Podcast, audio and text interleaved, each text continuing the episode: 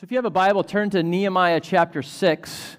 I'll catch up those who haven't been around in the story of Nehemiah in a little bit, but we find ourselves going through the book of Nehemiah, and we're in Nehemiah 6 this morning. Well, every Monday morning, usually I take a little time, and after, in the summer, the kids are usually asleep in the early morning hours. But after the kids get off to school this week, we'll send them to school. After I usually do that, on a Monday morning, I will go for a long run. I will leave my phone at home. I will load up some songs on my watch. I'll put something in my ears, and I'll just run. And our friend Dan Pierbold actually suggested this to me probably about a year ago. He goes, just take Mondays. You have a little bit slower of a Monday and just run. And I've really enjoyed doing that. I will take off from my house, downtown Zeeland, and I will run to Upper Mac, and sometimes I've even found myself in Vriesland and Drenth, and I'm just like out in the middle of the fields just running and really enjoying it. And people have asked me, they've said, like, Dave, I've seen you out in the middle of nowhere, you're running, and what are you running from? Why are you doing that? And I'm like, well, every Monday I take that time, and it's helpful for me physically, yes, but more importantly, it's helpful for me emotionally and spiritually and mentally. And I say, what am I running from? I'm running from doubt and discouragement and frustration and just working through all that life throws at us, throws at me. You guys probably have your thing that you do where you just turn off the phone or get rid of distractions and you just work some things out in your life. On those long runs, there are always a time when I get to a place and I don't feel like going anymore. Even times when I've run a half marathon, 13 miles, usually about mile 10, my body starts breaking down and I'm like, no, just give up. Just don't do it anymore. There comes that time where you hit the wall and you're like, am I going to be able to push through it or not? And I think about that, and I think about the illustrations all throughout Scripture, and our lives are compared to that of a race. Paul talks about running the race. I mentioned Lisa running the race, almost finishing that race. It's she's almost across that finish line. Life is a race. We see that all throughout Scripture. But life is a race, not in terms of a sprint where you sprint for 100 yards and then you're done. I would consider life is more like a marathon. Following Jesus is more like a marathon. And with any long race, like I shared, you get to this point and you want to give up. I think about life. I think about challenges that people in this room have faced. Difficulty that people in this room have faced. Disappointment that people in this room have faced. And there comes a time in our lives where we can get angry at the Lord, or we can get frustrated, or we can even cry out. Maybe this has been one of your prayers. God, where are you? God, I've prayed for people. I've had faith. I've longed to see things happen in powerful ways. I've longed to see your kingdom come in powerful ways, but I just haven't seen it like I had hoped to see it. And so you get frustrated and you get disappointed and you want to give up. You want to stop and be like, I'm done. Or maybe there's relational difficulties and there's been trials in your lives that way, and you're like, I'm just done. I can't go on. And we get to this place in our Christian life where we just want to stop. And it's not just us that have gotten to that place. People in Scripture have gotten to that place. The book of Hebrews, and we won't go there this morning, but the book of Hebrews is filled with Paul saying over and over again to a community, don't give up. Don't go back to your former way of life. Keep following, keep hungering and thirsting for Jesus because He is so much better. But if I'm honest, I believe that in the depths of my heart, but the feelings inside of my soul remain lacking. I'm like, I just feel kind of blah. And that has been, for me, just to be completely honest, that has been the journey for a while. I have these feelings of faith where I long to see God move in powerful ways, but then my feelings, I'm like, meh. And that's why I'm so thankful that the Lord tells us to live by faith, not by our own feelings, because our feelings can mess with us. I think of the Christian life, and I think of what would be the picture of the Christian life, to live a life really, really well. And one of my heroes in Scripture, besides Jesus, he's the ultimate hero, but one of my heroes in Scripture is in the Old Testament named Caleb. And I'm not going to go into the depths of that story, but Caleb was one of the 12 spies sent into the Promised Land. And he was one of the two that came back with a favorable report and said, yes, there's a lot of challenges in life. There's a lot of problems, or challenges. There's a lot of challenges in the Promised Land. There's a lot of, there's opposition. There's all this stuff, but God's going to deliver it. God's going to give it to us. And so he was filled with faith, but then we know the story that 10 others weren't, and so the people wandered in the desert for 40 years. And then we see when they finally enter in the Promised Land and they're given the land that God has chosen for them, there's this picture of Caleb. And Caleb, at 85 years old, I believe, he's ready to go for it. He's ready to fight. And they're like, wow, you're 85. And he's like, I am just as strong today as I was back then. And I always love that because I'm like, that's the type of life that we're called to live. Not to shrink back, not to give up, no matter what obstacle comes, because Caleb did face obstacles. But to be filled with faith and to keep walking in relationship with the Lord and get to the end and saying, I am just as strong today as I was back then.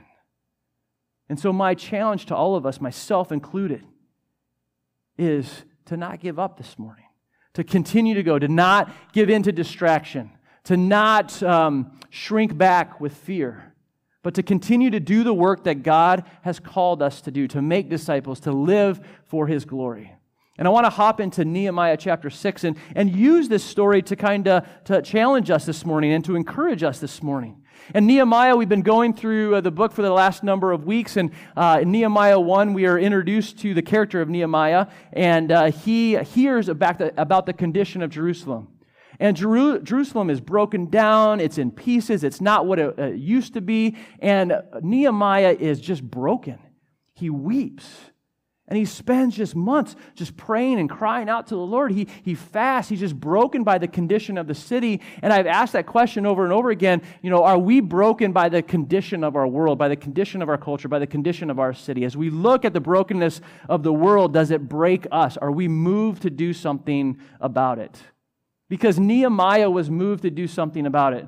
He was a cupbearer for the king. That meant that he drank the wine before the king would drink the wine, because if there was some poison in the wine, then he would die instead of the king. And so he had this position in front of the king. And so one day he goes to the king and he says, this is what's going on in my homeland.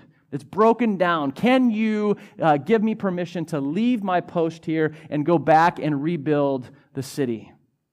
And not only give me permission, will you provide all of the resources?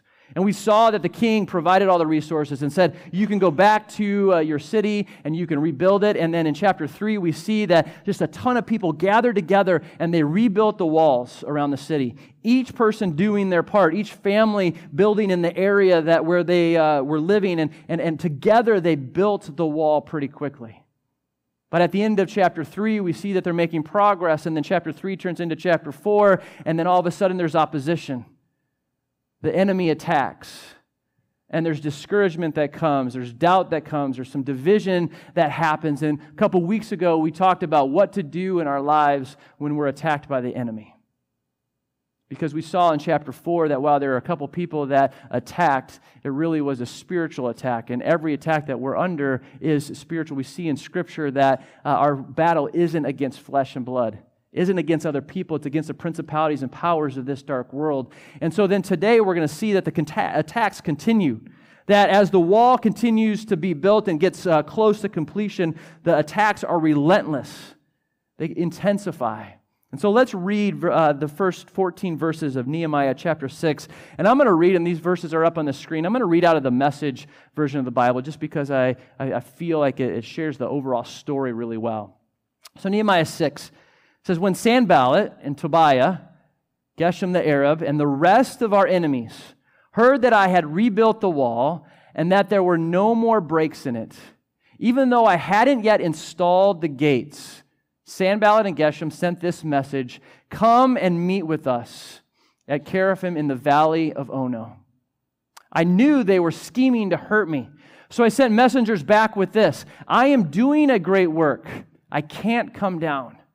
Why should the work come to a standstill just so I can come down to see you? 4 times they sent this message, and 4 times I gave them my answer. The 5th time, some messenger, same message, Sanballat sent an unsealed letter with this message. The word is out among the nations, and Geshem says it's true that you and the Jews are planning to rebel. That's why you're rebuilding the wall. The word is that you want to be king and that you have appointed prophets to announce in Jerusalem. There's a king in Judah. The king is going to be told all of this. Don't you think we should sit down and have a little chat? I sent him back this. There's nothing to what you're saying. You've made it all up. They're trying to intimidate us into quitting. They thought they'll give up, they'll never finish. They'll never finish it. And so I prayed, give me strength. Then I met secretly with Shemaiah, son of Deliah, the son of that guy, at his house. And he said, let's meet at the house of God, inside the temple. Let's find safety behind locked doors because they're coming to kill you. Yes, coming by night to kill you. I told them, why would a man like me run for cover? And why would a man like me use the temple as a hideout? I won't do it. I sensed that God hadn't sent this man. The so-called prophecy he spoke to me was the work of Tobiah and Sanballat. They had hired him. He'd been hired to scare me off, trick me, a layman, into desecrating the temple and ruining my good reputation so they could accuse me. Oh my God, don't let Tobiah and Sanballat get by with all of this mischief they've done. And the same goes for the prophetess and the other prophets who have been trying to undermine my confidence. I mean, you see here, you see that the attacks are relentless. And they start off with just Sanballat and Tobiah saying, hey, let's talk. Let's have a conversation. And here, Nehemiah and all the others, they're on the wall, they're building. And Sanballat and Tobiah, they say, hey, let's have a little conversation. Let's talk about what's going on. And I just think about, like, when it comes to attacks from the enemy, sometimes they're just so obvious, and we know this is an attack from the enemy. Sometimes they aren't as obvious. Sometimes there's distractions that come into our lives, and it's a tool that the enemy uses to get us off of the work that God has for us. I mean, think about what this invitation was. We look at this invitation in 2023 that, you know, Sanballat and Tobiah are like, hey, let's just talk about these problems. Let's just have a conversation. Let's have a cup of coffee. Let's spend some time together. You think, what's wrong with that? Like, conversation is good, right? Conversation would go a long way. It would be good unless there was a very specific job that the Lord had told Nehemiah to engage in. See, this conversation that they were inviting him into was a distraction to get him away from the work that God had asked him to do. And I think about our lives, and I think about all the ways that the enemy attacks. One of the greatest ways that he attacks people in America, I believe, is through distractions. Our life is so filled with noise. My life is so filled with noise. That's why I go off on a Monday and I'm like, I'm going to get rid of all these distractions, except I take this watch with a bunch of noise in my ears. But our life is filled with distraction, and some things that are good. Some things that are totally fine and totally acceptable. Like, it's okay. Like, I can hop online and just, you know, look at the news and whatever and think like, oh, that's perfectly fine, until all of a sudden it becomes 30 minutes to an hour to a couple hours, and then I realize I have been distracted from the work that God has invited me into. Our life is filled with noise, filled with distraction. It's one of the ways that the enemy wants to get us away from the great work that God has called us to. Is your life filled with distraction? I look at people today, and this makes me so nervous in my life, in the life of frankly, younger people. There's constant noise. There's constant chatter in their ears, whether it's through our phones or whether it's in other ways. And it's so difficult for us just to tune all of that out so that we can hear from the Lord. We think about ways that the enemy works all across the globe, and there is evident or like very clear demonic attacks. And people say, well, why doesn't that happen here in America? And I've seen them happen, but I think one of the greatest ways that the enemy is at work is like, I'm not going to attack this way. I'm just going to distract them over and over and over again. I'm going to give them something that they think is okay, something that they think is good, but it's not the great thing that God has called us to. We see that attack being relentless 4 times, it says. They came. They said, hey, come meet with us. Come meet with us. Come meet with us. They're like a nagging, like little pest, like constantly asking you for an invitation, asking you, to meet. But then all of a sudden, the fifth time, it goes from being a distraction to all of a sudden they're discrediting the work that Nehemiah is doing. I mean, did you see that in the text? They sent this open letter, put it online for everybody to read. Here is what Nehemiah is doing. He wants to be king. He is in it for himself. The sad thing is, just the previous chapter, in chapter 5, we see that Nehemiah wasn't in it for himself. In Nehemiah 5, there's a famine in the land, and people are struggling. They're hungry. There's no food, and so they sell houses, and some even sell their kids to get food. There's people that are rich, and they're paying for food, but they're providing food for those who don't have enough, but they're lending them money to buy food, but they're charging them interest. And they're charging them interest in a time when people didn't have anything. And you think like, well, what's wrong with them charging interest for a loan or whatever? But it's something that God told them not to do. And so in this time where there's just a lot of trouble, people aren't working with each other. They're working against each other. They're taking advantage of each other. And right in the middle is Nehemiah. Nehemiah, who was governor of Jerusalem, was there for 12 years. And as a governor, could have had a ton of food, could have taxed the people, but didn't do any of that. Instead of having these lavish parties at his place that others before him had, he invited people, 150 it says in Nehemiah 5, to come and eat the food that was assigned to him. And so here was Nehemiah, who was working for the benefit of the city, working to care for people, living a life of service, and then all of a sudden the attacks come and they discredit him. Here's the real motivation. People start chirping and people start talking, saying this is really his heart, or I heard that he is about this or that. In our lives, people will start talking. People will say things. People will want to discourage you and discredit your reputation by saying, well, this is really why they're doing what they're doing. But the cool thing about Nehemiah is he doesn't give a lot of time and energy to that. He continues to live his life and allow his life to speak. I want to encourage you, when you are discredited, when people say things about you, continue to put your head down and do the work that God has called you to do. Keep following Jesus and allow your life to speak for itself. So there was distraction. They wanted to discredit Nehemiah. But then the third thing you see in this chapter is they wanted to deceive him. There comes this prophet. It says, hey, they want to kill you. They want to kill you. Let's hunker down. Let's play it safe. Let's go to the temple and just hide out there. And meanwhile, as this was being told to Nehemiah, there's some wrestling in his gut. It just feels off. Doesn't feel right. Doesn't line up with what God has said. See, the temple was a place of worship. Nehemiah couldn't just barge into the temple. That wasn't the purpose of the temple. The temple was a place where the presence of God was at. You couldn't just go in. And so here, Nehemiah's like, no, there's deception. The enemy's trying to deceive me, get me off of the Word of God and what God has said. And isn't that what happens today?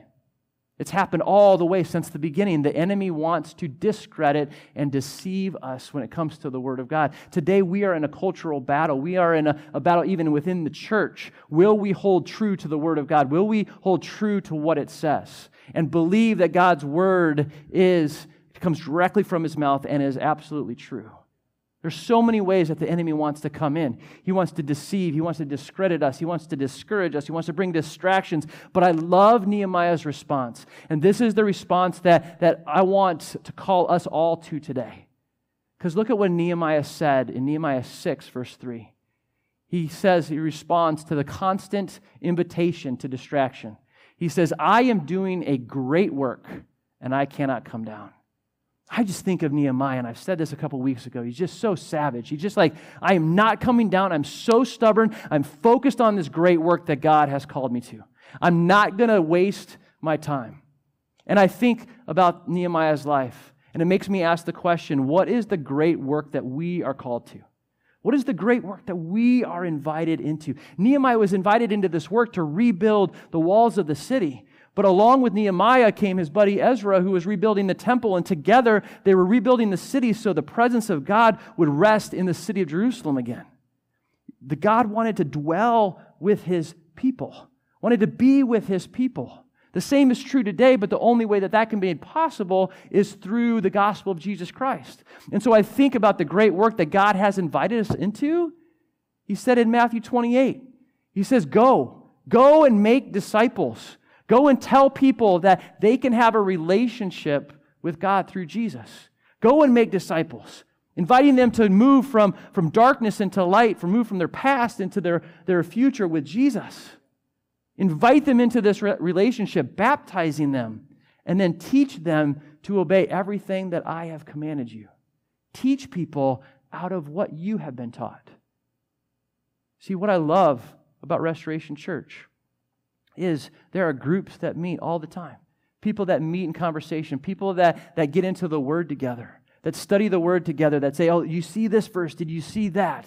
And I love those times. People are growing in their relationship with the Lord, and I want to see that over and over again. I believe that our relationship with God grows in the context of community, that we can never forsake meeting together, that we cannot forsake getting into the Word together, to grow in our relationship with the Lord, but to do so in a way where we take that and we share that with other people. See, we can't get spiritually constipated where we're just all stuck up and there's no outflow. You're like, let me sink that in. Let's sink that in a little bit. But I think a lot of times it's input, and it doesn't flow out of us. We are invited into the great work of making disciples, of sharing our faith with others, sharing the hope of Jesus that we have with others. That is the great work, and every time you engage in that, I know this is true, there's life that comes inside of you because this is the purpose by which God recreated you in Christ Jesus. This is the great work to make disciples. This is what Jesus said. But also the great work that Jesus told us to engage in is to what? First commandment, love the Lord your God with all your heart, with all your soul, and with all your mind. To live a life of worship. That's what I love about our worship times, because it's not just singing a couple songs, it's our hearts being so filled with adoration for all God has done. To be a place where we just pour out our hearts before the Lord, because He is deserving of all of our adoration. I want this place, I want Restoration Church to be just a place of worship, where the Lord is pleased by what He hears and by what He sees. I want us to linger in worship so that the presence of the Lord can just fall, because that is what we're going to be doing forever and ever and ever. And I don't understand how it's all going to work, but there's nonstop worship. There's nonstop worship of our Father and the Son. And so why not start here? So I love, as I look forward to the fall, trying to schedule out worship leaders. Talked to the group from Every Heart up in Grand Rapids, and Joel and Trent, and they have decided to come here a couple times in a month and to help us, lead us in worship, to worship with us, along with others that we're going to fill in. We want to be a place where we're a worshiping community, where we're a united community of worshipers that are hungry for the presence, for the power, for the purity of Jesus in this place. Because that's what He has invited us up to. That's that great work. But then also the great work of loving our neighbor as ourselves. See, we hear people going on different mission trips, doing different things all around the world, and that is so phenomenal. But do you know that every time you step out of this space, every time you go home, you are going on a mission trip? You are being sent to your neighborhood. You're being sent to the places that God has placed you to be a light in that place, to give hope to people, to say you can be forgiven, you can have new life in Christ, your life can be restored, the old can be gone, the new can come, all through the blood of Jesus. See, we have this great work. Mallory, put that verse back up there. We have this great work, and it's a great work of inviting people into relationship. It's not a work of religion. This West Michigan is so filled with religion. Our lives can be so filled with religion, doing one thing after the next, after the next. We have been invited into the great work of telling people that they can have a relationship with the God of the universe. Never allow that to grow cold in our hearts. Engage in that great work. Don't settle for less. But then you might ask, what about when we get tired? What about when we get weary? Because we all get weary, we all get tired, we all get frustrated, we all can have times where we're like, we want to throw up our hands and just give up. Look at what Nehemiah did in Nehemiah 6, verse 9. And this happens all throughout the book of Nehemiah. so much so that it's easy to read over it. Nehemiah stopped and he prayed and he says, "But now, O God, strengthen my hands. Strengthen my hands." Where do you find your strength? Where do you find your energy being renewed? Where do you go when you're drained? Do you go to a hobby? Do you go to TV? Do you go to something? Do you go to a substance? Or do you go to the living God and His Spirit to refill you and to refresh you? This is, again, the great invitation of the Lord. He says, when you are weary, when you are down and out, come to me. Come to me, all who are weary and thirsty, and I will give you a drink. Fast forward to Revelation 21. When we're with Him face to face, He's going to be wiping every tear from our eye. He's going to be giving us everything that we need. And that happens today as well. Listen to this. It's not up on the screen. Isaiah 40. This is the great promise of the Lord. And this is something that I hang on to over and over again. The Lord's saying, "Have you not known? Have you not heard?" Isaiah 40, verse 28. "The Lord is the everlasting God, the creator of the ends of the earth. He does not grow faint or weary. His understanding is unsearchable." And this is what He does. "He gives power to the faint. And to him who has no might, He increases strength. Even youth shall faint and be weary, and young men shall fall exhausted. But they who wait for the Lord shall renew their strength. They shall mount up with wings like eagles. They shall run and not be weary. They shall walk and not be faint." That's the great promise of the Lord. That those who wait on the Lord, that those who come to the Lord, He will be faithful to renew our strength, to fill us. But do we take that time just to wait on the Lord? And often I would say for me and for others, it's no, because we're filled with so many distractions. Will you sit and wait on the Lord? Are you going to the Lord and saying, "Fill me, I need strength. I'm weary"? And He's faithful to do that. Fast forward to the end of the chapter. Because I love how this chapter ends, and I think this is the vision, this is the heart, this is the goal. It says, "The wall was finished on the 25th day of Elul. It had taken 52 days.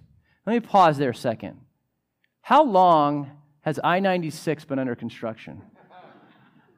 They built a wall in less time than it took to repair I-96 with modern technology. Like, that is a miracle right there.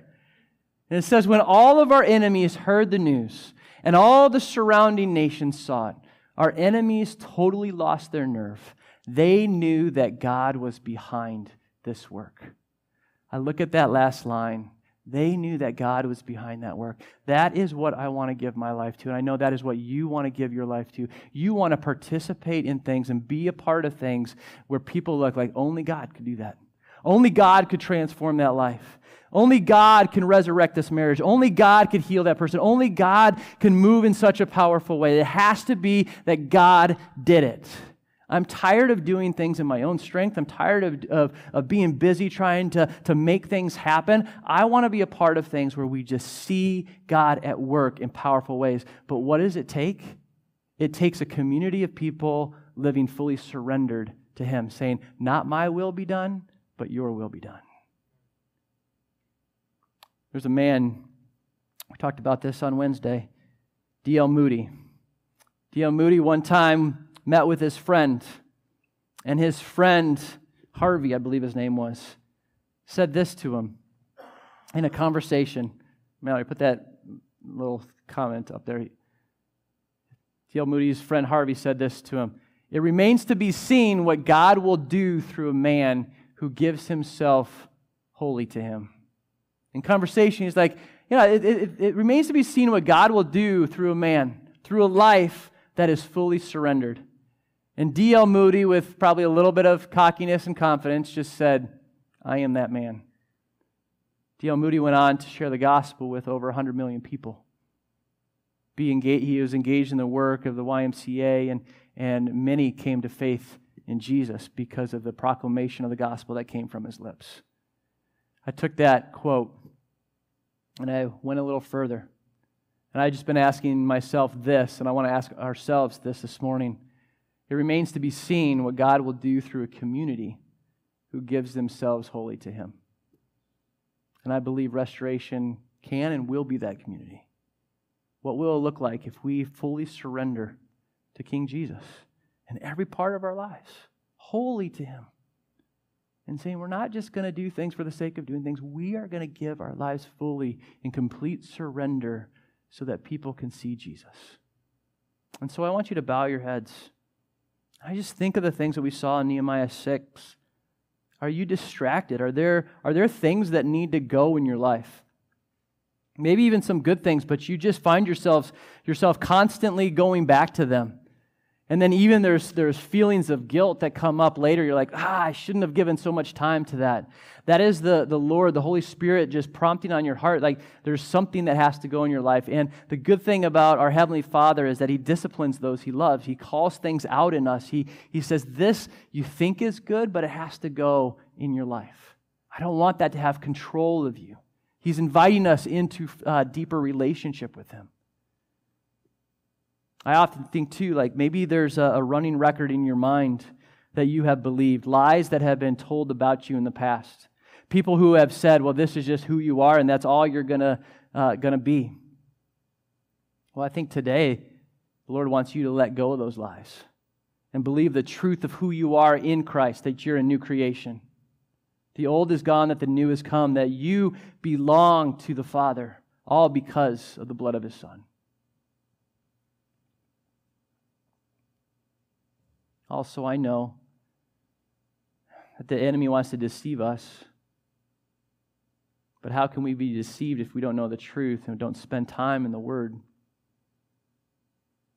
And I just hear the Lord saying, spend time with me. Stop seeking to be strengthened by other sources. Come to me, the one who will fill you abundantly, over and over and over again. And so today, I just think there's a great invitation for us to surrender, to give ourselves more fully to our Father, to our Savior, Jesus. And not settle for a good work, but continue to be engaged in the great work. And so, Holy Spirit, do that work in us. Empower us to live a more complete and surrendered life to you, King Jesus. All for your glory.